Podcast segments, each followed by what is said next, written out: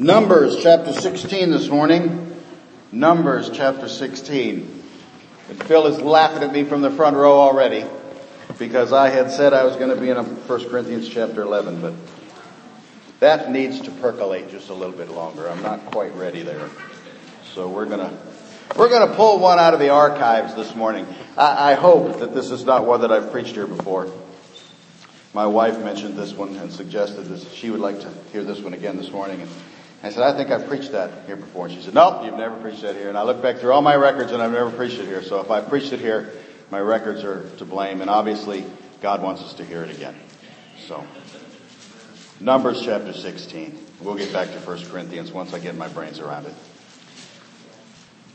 Now Korah, the son of Izhar, the son of Kohath, the son of Levi, with Dathan and Abiram, the sons of Eliab, and On, the son of Peleth, sons of Reuben, took men. And they rose up before Moses with some of the children of Israel. 250 leaders of the congregation, representatives of the congregation, men of renown. They gathered together against Moses and Aaron and said to them, You take too much upon yourselves, for all the congregation is holy, every one of them, and the Lord is among them. Why then do you exalt yourselves above the assembly of the Lord? So when Moses heard it, he fell on his face. And he spoke to Korah and all his company, saying, Tomorrow morning the Lord will show you who is his and who is holy, and will cause him to come near to him. That one whom he chooses, he will to, cause to come near to him. Do this. Take censers, Korah, and all your company. Put fire in them and put incense in them before the Lord tomorrow, and it shall be that the man whom the Lord chooses is his holy one. You take too much upon yourselves, you sons of Levi.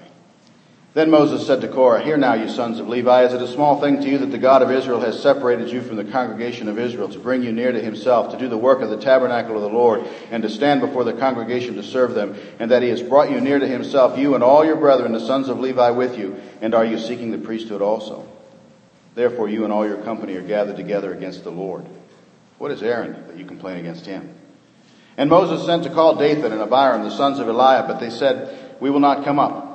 Is it a small thing that you have brought us up out of a land flowing with milk and honey to kill us in the wilderness, that you should keep acting like a prince over us? Moreover, you have not brought us into a land flowing with milk and honey, nor given us inheritance of fields and vineyards. Will you put out the eyes of these men? We will not come up. Then Moses was very angry and said to the Lord, Do not respect their offering. I have not taken one donkey from them, nor have I hurt one of them. And Moses said to Korah, Tomorrow, you and all your company be present before the Lord, you and they, as well as Aaron.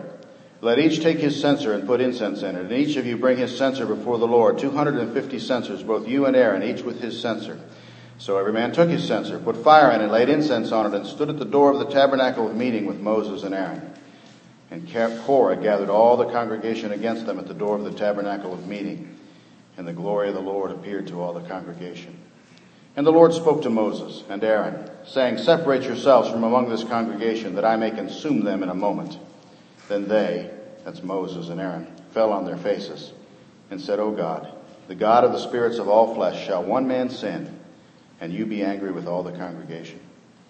So the Lord spoke to Moses, saying, Get away from the tents of Korah, Dathan, and Abiram then Moses rose and went to Dathan and Abiram, and the elders of Israel followed him. And he spoke to the congregation, saying, Depart now from the tents of these wicked men. Touch nothing of theirs, lest you be consumed in all their sins. So they got away from around the tents of Korah, Dathan and Abiram. And Dathan and Abiram came out and stood at the door of the tents with their wives, their sons, and their little children. And Moses said, By this you shall know that the Lord has sent me to do all these works, for I have not done them of my own will. If these men die naturally like all men, or if they be visited by the common fate of all men, then the Lord has not sent me. But if the Lord creates a new thing, and the earth opens its mouth and swallows them up with all that belongs to them, and they go down alive into the pit, then you will understand that these men have rejected the Lord. Now it came to pass as he finished speaking all these words, that the ground split apart under them, and the earth opened its mouth and swallowed them up with their households and all the men with Korah with all their goods. So they and all those with them went down alive into the pit. The earth closed over them and they perished from among the assembly. Then all Israel who were around them fled at their cry. For they said, lest the earth swallow us up also. And a fire came out from the Lord and consumed the 250 men who were offering incense. Then the Lord spoke to Moses, saying, Tell Eleazar the son of Aaron the priest to pick up the censers out of the blaze, for they are holy, and scatter the fire some distance away. The censers of these men who sinned against their own souls. Let them be made into hammered plates as a covering for the altar, because they presented them before the Lord. Therefore they are holy. And they, they shall be a sign to the children of Israel. So Eleazar the priest took the bronze censers which those who were burned up had presented, and they were hammered out as a covering on the altar. To be a memorial to the children of Israel that no outsider who is not a descendant of Aaron should come near to offer incense before the Lord, that he might not become like Korah and his companions, just as the Lord had said to him through Moses. Flip over just a couple, I just want to read a couple more verses, give you kind of the end of the story. Chapter 26. And let's just read a couple verses in chapter 26, starting in verse 9.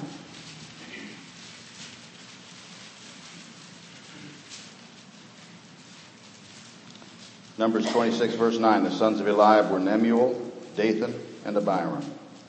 These are the Dathan and Abiram, representatives of the congregation who contended against Moses and Aaron in the company of Korah when they contended against the Lord. And the earth opened its mouth and swallowed them up together with Korah when that company died. When the fire devoured 250 men, and they became a sign. Nevertheless, the children of Korah did not die. Let's pray.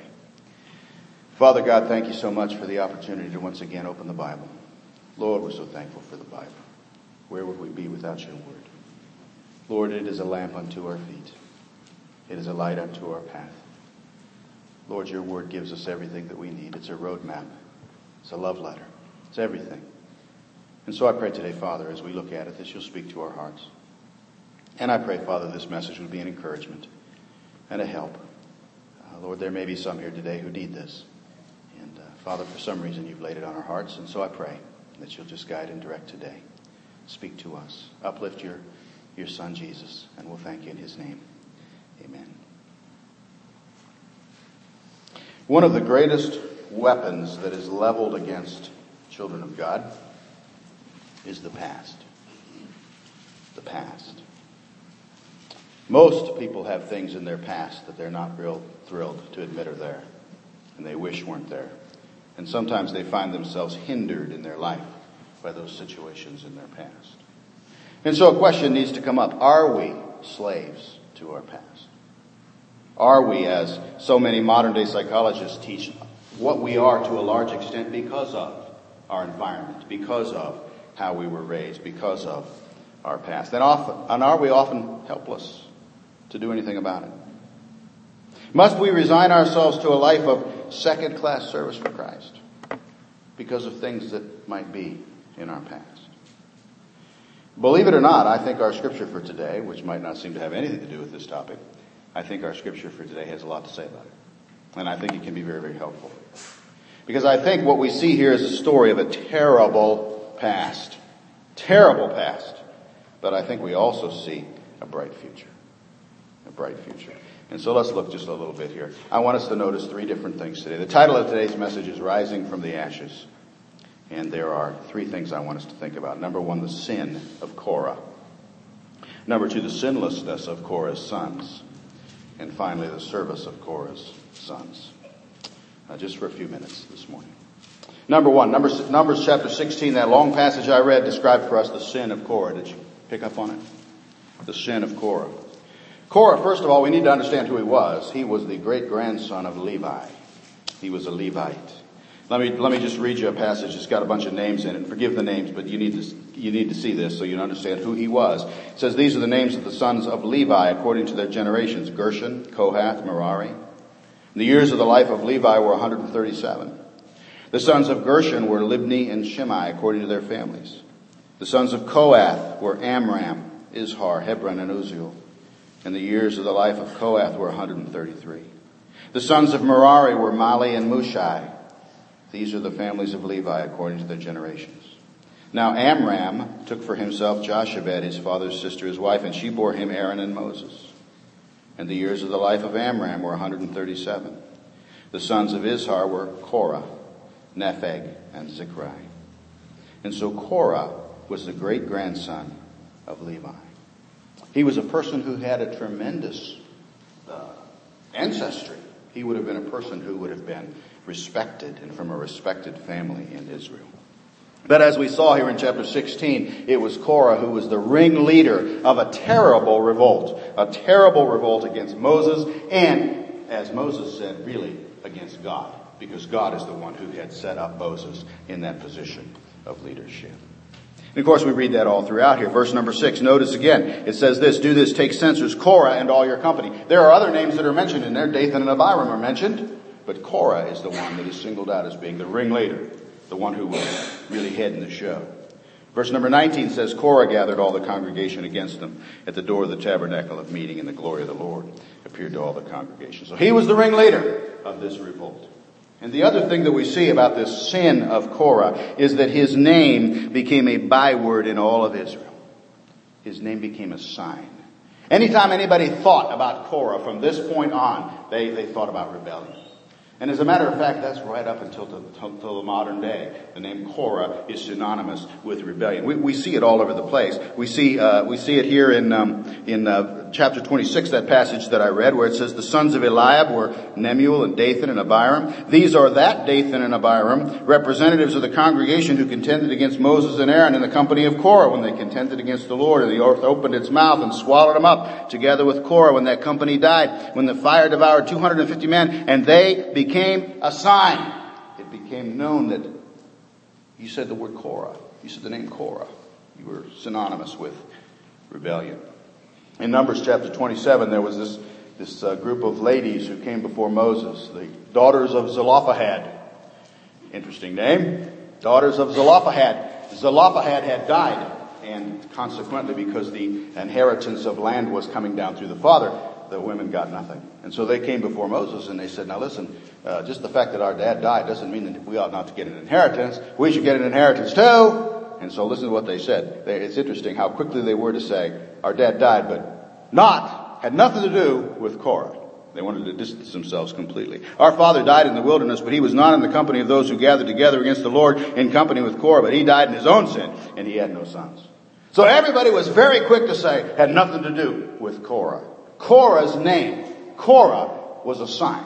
Korah meant rebellion. All the way up to the very next to the last book in our Bible, when in Jude verse number 11 we read this, Woe to them, for they have gone in the way of Cain, they have run greedily in the error of Balaam for profit, and perished in the rebellion of Korah.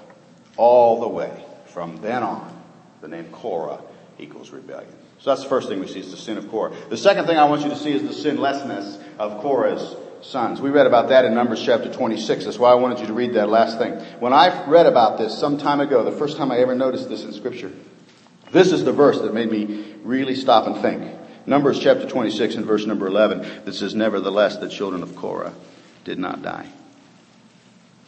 Nevertheless, the children of Korah did not die. Do you find that interesting? I do. Because I think that there's not a single word in the Bible that's not of meaning. Why did the Holy Spirit think it important to tell us that particular truth? Nevertheless, the children of Korah did not die. They were spared. So they must have been innocent in the rebellion. The children of Dathan and Abiram were sucked right down into the earth along with him, along with everybody else. But the children of Korah were spared. They must have been innocent. They must not have been involved in the rebellion themselves. But think about this. How would you like to have been one of the children of Korah after that? Would you not have been a marked person? Would you not have had to fight against a reputation that nobody would have wanted to fight against? I don't have any scripture to go to for that. I'm just using my uh, overly active imagination, I guess. But think about that. Think about what it would have been like to walk around the camp for days thereafter as one of the children of Korah. Think about every time you walked around a tent and you saw a group of people over there whispering and you knew what they were talking about and you were the person that was the descendant of Korah. They were marked men. They had a reputation from that time on that they would have had to deal with. But they must have been determined men. Because as we're going to see, God used these sons of Korah in an amazing way. An amazing way. So we see the sin of Korah, we see the sinlessness of Korah's sons. But let's think then about the service of Korah's sons. What did, what did he use them for? They were used for great things. They rose to prominence in the service of the tabernacle and the temple. Shallum was one of them. Shallum. In 1 Chronicles chapter 9, we read that the gatekeepers were Shallum, Akkub, Talmon, Hyman, and their brethren. Shallum was the chief. Until then, they had been gatekeepers for the camps of the children of Levi at the king's gate on the east. Shallum was the son of Korah. Gatekeeper. That was a high honor indeed. Because that was the gate that was used by the king. Other Korahites, we also read, if I would bore you with even more names, other Korahites also were gatekeepers and served as Levites. And so here's these guys, they rose above their past and they went on to do great things for God. Gatekeepers, Levites. Not only that, they became renowned as musicians, singers, songwriters. Second Chronicles chapter 20, the Levites of the children of the Kohathites and of the children of the Korahites, that's the sons of Korah, stood up to praise the Lord God of Israel with voices loud and high. They were singers. Not just singers, songwriters. Twelve of the Psalms in our book of Psalms were written by the sons of Korah. Psalm 42, 49, 84, 85, 87, 88, and others. Twelve of them attributed to the sons of Korah. We sing one of their psalms often. As the deer panteth for the water, so my soul longeth after thee. Written by the sons of Korah. And so here's some men who rose above their past and accomplished something for God. Here's some men who were not slaves to their past. Here's some men who rose above it. Korah did indeed commit a horrible sin. And it did mark his name for all of eternity until the day when all things become new and, and uh, all former things are no more. The name of Korah is going to be synonymous with rebellion. But the sons of Korah rose from the ashes of that disgrace and they accomplished something. They became singers, they became songwriters, they became gatekeepers, servants of the Lord. And every time we sing that little chorus as the deer, we ought to think about the fact that we don't have to be slaves to things in our past. We can rise from the ashes. We can rise above it and we can accomplish things for God. And so we go back to our first question, the question that we opened with this morning. Are you, am I, slaves to things in our past? Are there things in our past that can hold us down to the point where we can no longer do anything for God? And I would say to you, absolutely not, if the Bible is true. If the Bible is true, we are not. The greatest successes the world has ever known are men and women who have risen from the ashes of failure and gone on to do something, achieve success. Someone once asked his mentor in business to what he attributed his phenomenal success. And the man looked at him and he says, Well, making good decisions, of course. But the young man was not satisfied with that answer and he says, Well, how do you learn to make good decisions? And without hesitating a, a split second, he said, Making bad decisions. And that's the truth, is it not? All of us rise from failure to accomplish something better. Roger Staubach was a former quarterback of the Dallas Cowboys. One time he was asked by a news reporter, How does it feel when you've blown a pass? And he said without hesitating, I cannot wait to get my hand back on the ball again. And that's why Roger Staubach was a great quarterback. The fact is, all of us fail. All of us have things that trip us up. But not everybody gets back up. Everybody fails. I read a story one time about a fellow by the name of Big Boy Blaylock, and I have this feeling that I've told this story here before. Maybe I have. If this story be true, and you never know about some of these things, if this story is true, supposedly back in the 30s, Big Boy Blaylock was with Louisiana State University. He was a boxer. He was six foot six. He was huge. And he was boxing one time against a uh, younger, stockier fellow from Mississippi State. And if you can believe this, supposedly in the second round, Big Boy let loose a roundhouse punch against his opponent. But as he let loose this huge roundhouse punch, his opponent stepped in and accidentally got his head right here in the elbow of Big Boy Blaylock. And so his arm, by the momentum of this massive punch, continued on around, wrapped around this guy's head, and came around and cracked him in his own jaw. And if the story is true, Big Boy staggered all the way around the ring, grabbed onto the ropes, desperately trying to hold himself up, and finally collapsed out for the count. And if that is true, if it's true, he's the only person to have ever knocked himself out with a right from his own, own hand. I don't know if it's true or not. How'd like to have that in your past? I wouldn't. In 1978, there was a fireman's strike in England. During that fireman strike, the British Army decided that they were going to jump in there and they were going to help fight fires. And uh, they got a phone call one day from a little old lady. This little old lady said, My kitty cat is up a tree. Would you come help me? So the British Army rolled and they went responded immediately and got up the tree and got the cat down. And everybody was happy. The cat was safe. Everybody was happy. The lady was crying. The guys were crying. Everybody was crying. It was all wonderful. And they were getting ready to leave. And she said, now listen, you guys have done so much for me. Why don't you come in and have some tea? And so they went in to have some tea. Nobody was paying attention to the cat at this point. They went in to have some tea. They got all done. They came out. They got in their truck and they went to drive away and they ran over the cat and killed it. supposed to be true. supposed to be true. Everybody fails had the privilege the other night of meeting with Jen and John in our home, and I found out something about Jen that I did not know. I found out, well, probably found out several things, but I found out that Jen used to attend First Baptist Church of Hammond, Dr. Jack Hyles. And I told her about a story, and I'm going to share it with you right now because when Jack, when Jack Hyles told this story, he said he thought this was the funniest story he'd ever heard in his life. And I do think it's funny. It's pretty funny. Jack Hyles said that the story was that this, and he'd read it in the newspaper. He said that uh, a young lady was in the hospital and uh, uh, they were interviewing her in the hospital. And the reason she was in the hospital is that she had tried to kill herself. She had been so depressed with life that she had climbed up on top of a 20 story building and she had jumped out of the 20th floor window. But when she jumped out of this window, a huge gust of wind came up and blew her back onto the ledge just a couple of floors down. And people were there inside of the window and they saw this and they were horrified and they whipped the window open and grabbed her and took her to the hospital and she was okay, banged up but alive. She was being interviewed in the hospital. And Hyles said, This is the funniest thing I ever heard. Being interviewed in the hospital, and the reporter said, Why in the world did you want to kill yourself? And she said, Because I have failed at everything I have ever tried to do. everybody fails. But not everybody gets up. And the fact is, I think if we learn anything from Korah and his sons, is that we can get up.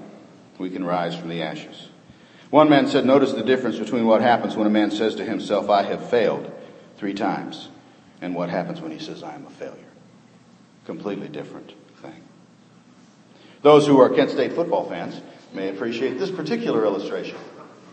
If you read the paper this week, this is another one that, if you can believe it, is, is supposedly true. It is said that on New Year's Day in 1929, Georgia Tech played the University of California in the Rose Bowl. I don't know if it's true or not. I'm not that big of a football fan to know all the way back there. But there was supposedly a man in that game by the name of Roy Riegels. Roy recovered a fumble for California. Somehow he got confused and he started running the wrong way and he started running toward the opponent's end zone. Thankfully, there was a person on his team that was faster than him who ran him down and tackled him just right at the goal line, just barely got it there. But nonetheless, California attempted to punt. Tech blocked the kick and scored a safety, and that turned out to be the ultimate margin of victory, and they ended up losing because of that. Well, all that took place in the first half of the game. And they all went filing back in after that had taken place. They went filing into the locker room. And of course, everybody in the stands was thinking, wow, what's going to go on in that locker room? Because supposedly, I, I'm, I didn't play football. Josh played football, but I didn't. But supposedly, you get in the locker room and, and uh, you know, the coach has a lot to say. And they thought he was going to have a lot to say on this particular day to Roy Riegels. But those who were there said that he walked into the room and he just stood there. All the guys had come in and they were sitting on the on the uh, benches or up against the lockers or against the wall, just sitting there waiting. But Roy had just gone over in the corner and thrown a towel over his head and was just sitting there bawling like a baby. Coach just came in, just sat there. Didn't say a word. Time ticked by. Three minutes before they were supposed to be on the game, the timekeeper came in and said, it's time, you guys need to get on the field. And so the coach just said one sentence. He said, the same team that started the first half will start the second. And he walked out. And all the rest walked out. All except Roy, who remained under his towel, crying the coach came back and he said, Roy, you, you did hear me, right? The same team that started the first half is going to play the second half. And Roy said, I can't do it. He said, I can't. Not in a million years can I walk out there. He said, I've made a fool of myself. I've ruined you. I've ruined the school. There's no way I could go out and face that crowd again. And the coach supposedly put his hand on his shoulder and said, Roy, the game is only half over. And those who were there, if it is true, those who were there say that when Roy went on that field the second half, he played like no man has ever played football before. You know, the fact is, we are not slaves to our past. Not if my Bible is true. Nothing is more foreign to Scripture than that. The Bible is filled with examples of men who failed, made complete hash of things, and went on and God used in great ways. How about Samson? Samson who rose above his disgrace. And his whole life was a disgrace. But he rose above it until in his last moments he accomplished more for God than he had in his entire life. If you don't think Samson accomplished much for God, go and read Hebrews chapter 11 and tell me why he's in the roll call of the heroes of faith. Samson. How about David, who committed a terrible sin? and yet rose from the defeat of that sin, to write that wonderful penitential Psalm 51, and to go on and once again become the man after God's own heart. How about David? How about Peter, who rose from the despair of publicly denying the Lord Jesus Christ? In a few weeks, we're going to we're going to show our, our slides from Israel, and for those who want to see that. One of the places that we visited in Israel, and I can't remember the name of this church, it was something like the Church of Peter Gallicantu or something like that. It was Latin or something but it is a church built over the house of Caiaphas, and it is a church that is, is the theme of the church is Peter's denial. And everywhere you look, there are roosters. Everywhere you look, there's a rooster on top of the building. Uh, everywhere you look, there's statues of Peter, you know, denying. And so here's Peter, who, you know, was living with that horrible denial. And yet he went on. He rose from that. He became one of the greatest preachers and apostles the world has ever known. He preached a sermon one time and 3,000 people were saved. He wrote two of the books of the Bible, 1st and 2nd Peter. Some would say he wrote Mark, or was at least instrumental in the writing of Mark. And so only eternity will know what was accomplished by Peter rising from the ashes of his defeat. How about John Mark? John Mark, who Paul one time called a quitter. Why did he call him a quitter? Because he was a quitter. Because he walked away from God. But yet he turned and came back and rose from the ashes of that. And one day Paul said, he's profitable to me for the ministry. Now, you're not a slave to your past. So no matter what's there, you need to forget it because God has. Hebrews 10:17 says their sins and their lawless deeds I will remember no more. Psalm 103 verse 12 says as far as the east is from the west so far has he removed our transgressions from us. Satan is the one who remembers our sins. Satan is the one who remembers our past and wants to throw it in our face. God does not. And we ought not to either. If you are saved, and that's key. I'm talking to saved people today. If you are saved, you can rise from anything in the past. You can go on and serve the Lord. Just got to get up. You just got to quit moping about it. And just got to start serving the way that you used to. James said it so simply. He said, draw near to God and he will draw near to you. Nevertheless, the children of Korah did not die. Isn't that wonderful? I think it's wonderful. They rose from the ashes of their past, and so too can we.